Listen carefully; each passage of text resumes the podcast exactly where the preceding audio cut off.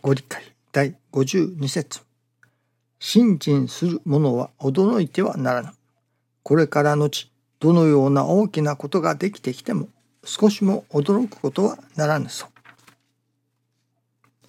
真っ暗闇だから不安になる。信心の光が差すとき安心がいただける。神の偉大な働きを実感するとき、そこに信心の喜びが湧いてくる。その喜びが不可能を可能にする。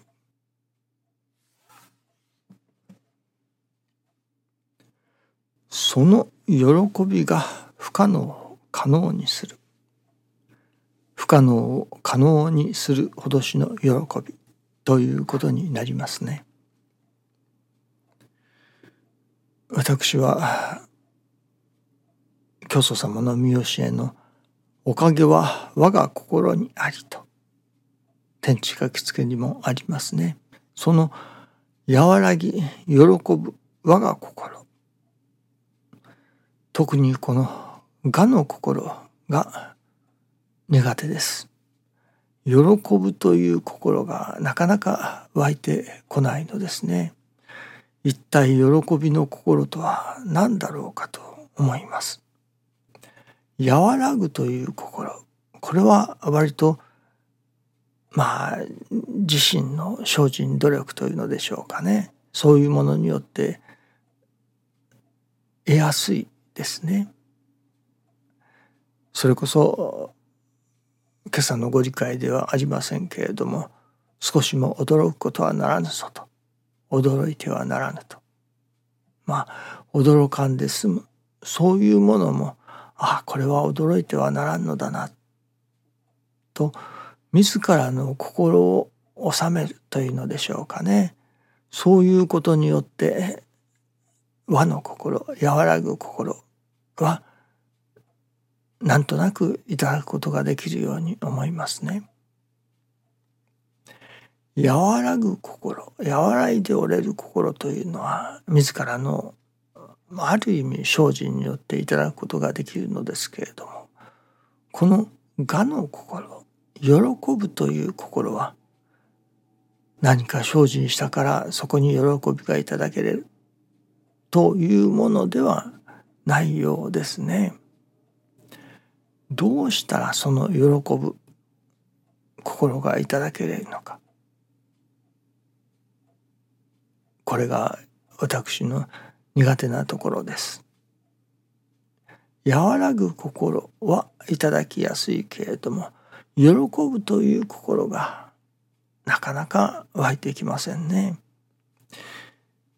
私どもが喜ぶどういう時に喜ぶのかそれはおそらく自分の願い事が叶った時思いもかけないなんて言いましょうかね欲しているものが得られなかったものが得られた時そういう時にはなるほど喜ぶものですね。しかしここで言われる和らぎ喜ぶ我が心のこの喜ぶという心はいわゆるおかげをいただいた自分の願いが叶った思い通りにいったそこに得られる喜びではないような感じがいたしますね。まず第一に私どもが何に対して喜びを感じているのかそのそこをまず自分自身の中で見極めなければならない。ただ単に喜べばよい。美味しいものをいただいたからそこに喜ぶ。会いたいと思ってした人に会えた時の喜び。それこそ久しぶりに会えた人に会いたい人に会って喜ぶそういう喜びもありましょうけれどもそればかりではないどこに喜びを見出すのかということですね何が喜びなのかまあ一つにはこのお道にご縁をいただいた喜びといったような表現をされることもありますね。それに対しての一つの答えが今日のミニご理解にあるように思いますね。そこを教えてくださった。それは信心の喜びが湧いてくる。その信心の喜びが不可能を可能にすると師匠はおっしゃっておられます。信心の喜びこの我が心によるところの和らぎ喜ぶこの我の心それは信心の喜びだと今日はいただきましたね。この「我」は年賀の「我」を書くとおっしゃっておられますね。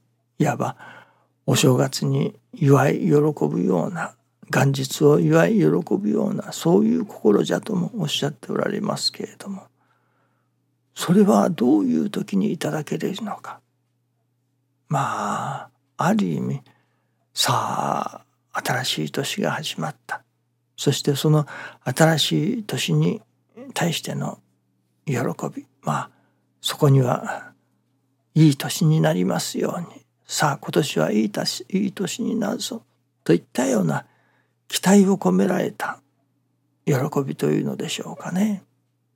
何か新しい世界が開けるに違いないというそこに期待が込められた喜びだとも思うのですね。ということはさあ今この難儀がある。さあこの難儀を通して何か新しい世界が開けてくるぞ。この難儀によって自らの心をもう一段大きくならせていただけれるぞ。心を磨かせていただけれるぞ。といったような何かしら将来に対する期待というのでしょうかね。そういうものが喜びとなってくる。何も元日になったから元日だけ喜ぶというのではない。元日にいただくような喜び。それはこれから何かが起こってくるであろうというような未来に対しての良い未来が来るに違いないという期待。そこに喜びを感じる。という喜びもありましょうね。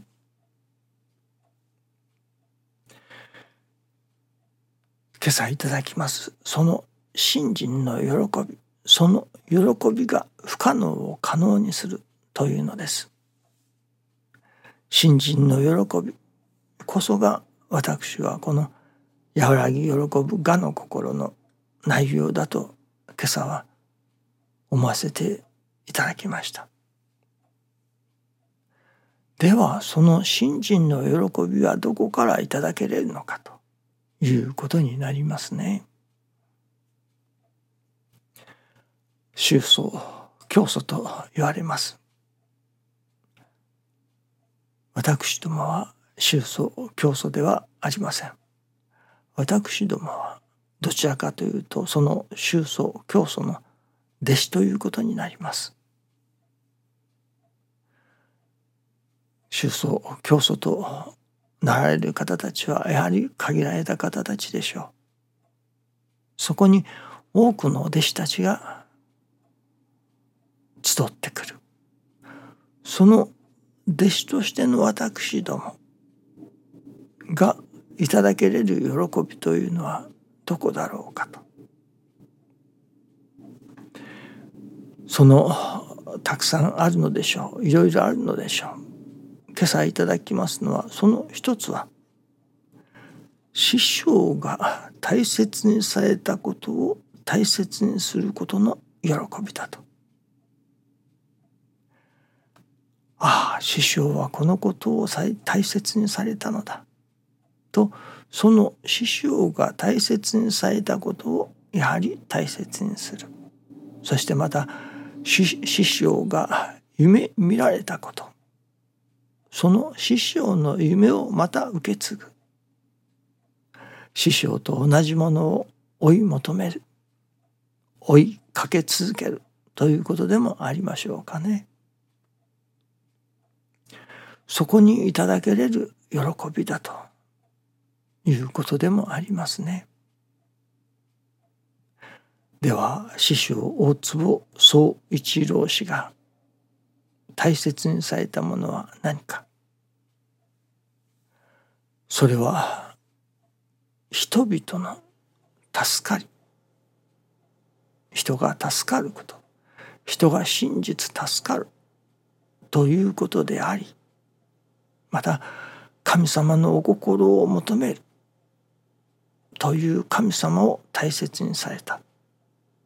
と私は思いますね。師匠が大切にされたものを大切にする。そこにいただけれる喜び。これが一つの新人の喜びではないでしょうかね。ではそれを具体的に言うと師匠はやはり神様を神様のお心を大切にされた。そしてまたその現れであるところの人が助かる。ということを意の一番に大切にされた。ということではないでしょうかね。そのやはり人が助かる。師匠が大切にされたところの人が助かる。ということをそれこそ弟子である私どもが大切にする時に師匠がいただかれた喜びがまた私どもにもいただけれる。それが信心の喜びでありそれが不可能を可能にする。ということになると思いますね。どうぞよろしくお願いいたします。ありがとうございます。